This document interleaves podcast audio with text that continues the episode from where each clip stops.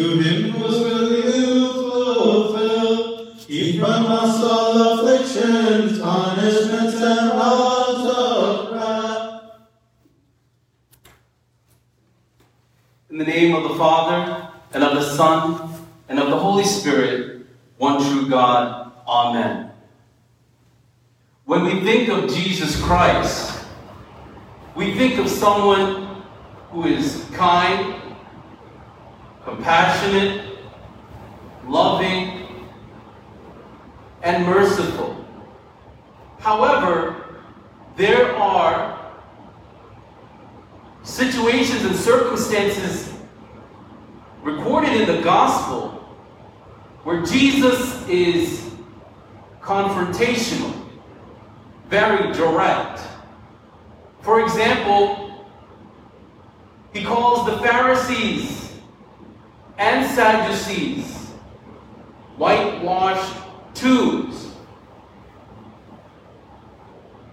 rebuking them of their hypocrisy and pride. Jesus enters into the outer court of the temple and overthrows the table of the money changers. When he wanted to eat a fig from a fig tree, and that fig tree had no figs, he cursed it. So in fact, Jesus is, after all, not always kind and loving. He does have a side that is confrontational and very direct. In the gospel reading today, we hear Jesus and his words: "Woe to you, Chorazin! Woe to you, Bethsaida! For if Tyre and Sidon had heard my preaching and observed my miracles, they would have repented with sackcloth and ashes. Capernaum, you were exalted to the heavens, but you will be brought down to hell." See, here what Jesus is doing is cursing three particular cities or towns during his time: Chorazin, Bethsaida, and Capernaum. Let's have a little bit of geography, shall we? In modern-day Israel, Capernaum, Chorazin, and Bethsaida would be located near the Sea of Galilee. And the cities of Tyre and Sidon would be located at the coast of the Mediterranean Sea.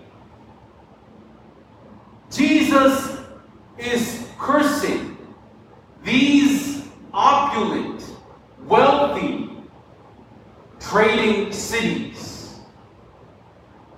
And not only does he curse them, but he sort of redeems Tyre and Sidon, because if you look in the Old Testament, the prophets came against Tyre and Sidon and ultimately prophesied their destruction.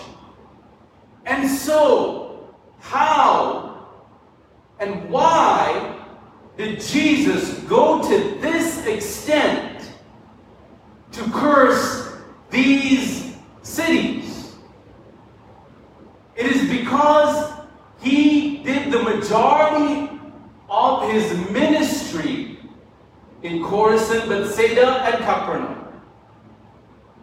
He preached, he taught, he performed miracles there. Yet, these cities rejected him, would not change, and continued in their sinful behavior.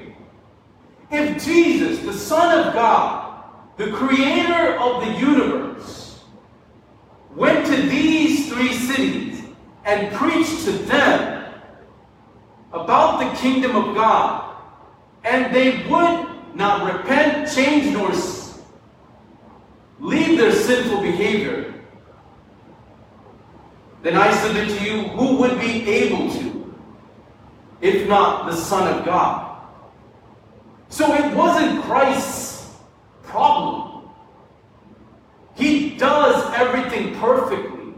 He's God. It was the problem of the people. Those who listened to him, those who saw his miracles, they did not receive the message, kept their hearts hardened, and rejected the Messiah. Similarly, in our time, in our present-day Orthodox Church especially, because I can only speak for my own family, we have a tendency to put an overarching blame and emphasis on the priests or on the bishops when the church isn't growing, when there are problems in the diocese or problems in the parish. There are times when leadership is a serious issue. But I want to submit to you today that we as a people have to take responsibility for our faith. We have to look within ourselves and say, am I growing as a Christian? Am I taking this Orthodox faith in a way that it is changing my life? We can look at the priest, the pastor, the bishop, and possibly say, the servant could be better.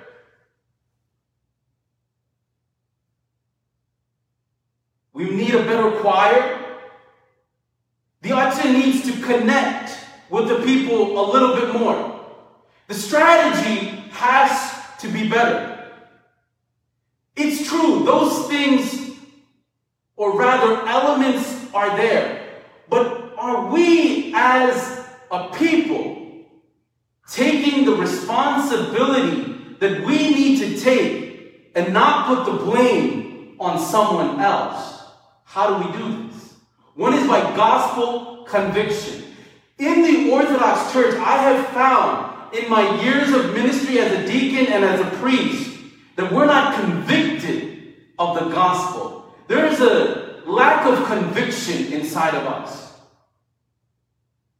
You have to believe, you have to receive this Jesus Christ as your personal Savior and believe who He said He was, that I am, Jesus said, the Messiah, the Son of the living God. There has to be a personal conviction about who He is. Not because your dad or mom told you who Jesus Christ is. Not because they cultivated this habit for you to go to church. Not because it's the uppity suburban thing to do to go to church. But no, I believe this. I receive this as mine. And when you do that, you will take, ultimately, the responsibility of your faith and the faith of your family upon yourself and not others. Leadership needs to be confronted, and in some cases needs to be disrupted. There are situations and circumstances where that has to be done. But what I am saying today, in this piece, as Christ came to the people, did what He could do, place the gospel and presented to them the kingdom of God before their face, yet they rejected Him. Christ was not at fault. It was the people. They did not want to receive the kingdom. In the Orthodox Church, there needs to be sacramental conviction. That's point number two. We We have to pray before we come to church. Saturday evening is a time of prayer. If you don't pray Saturday evening, not only that, if you don't pray Monday to Friday, and you come and you sit in church, or you might be watching church through the screen of a laptop, then you can hear the greatest message.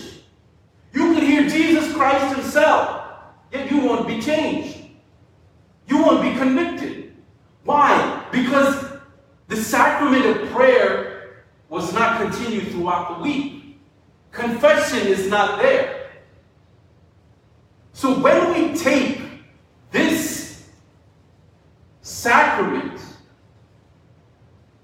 the sacraments of the Orthodox Church, in a loose way, that no matter who comes to church, and no matter who sits here, and no matter who's preaching, and no matter who's teaching, it's not going to get through to you. Because why? There's no sacramental conviction that I must take part in the service with my heart, with my mind, with my soul, with my prayer. I must do this thing, not only on Sunday, but as a preparation. When I get home on Sunday, I must do the same. And see, when you do that, you come to church. This can become real as a form of magic. Listen, I got no magic dust. Sprinkle this, sprinkle that. Do some hocus pocus. If that's what this is, I'm out of here. I got better things to do, my friends, on a Sunday morning than do magic work. We are here to do the work of the kingdom of God. The reality of the Holy Spirit is here. I can deliver this message. I can preach this message. I can live this message. But if you do not preach, do not teach, and live the message of Jesus Christ in your life, then you cannot receive the Holy Spirit. No matter how good a priest is, and no matter how awesome his teaching is, and no matter how well he connects with the people, if we don't have gospel conviction, sacramental conviction, we cannot be changed. We cannot be renewed. But let us believe that these days of COVID-19, where we've had isolation, were days when we sat with our families, sat in the room by ourselves, confronted God, and repented of our sins, and made changes in our life. Let's bow our heads in a word of prayer. Oh, Heavenly Father, I just thank you for this morning you have given to us, to spend time with you, in liturgy, in the hearing of the Word of God. We thank you, Lord, that you've given us this opportunity. We submit before you, Lord, all of our sins, our transgressions, our follies, and ask that you forgive us of our sins. Submit us, O Lord Jesus Christ, completely to your will, and change our hearts to the knowledge of your truth. We ask for your Holy Spirit to fill us and to sanctify us before we receive your precious body and blood. In Jesus' name we pray, amen.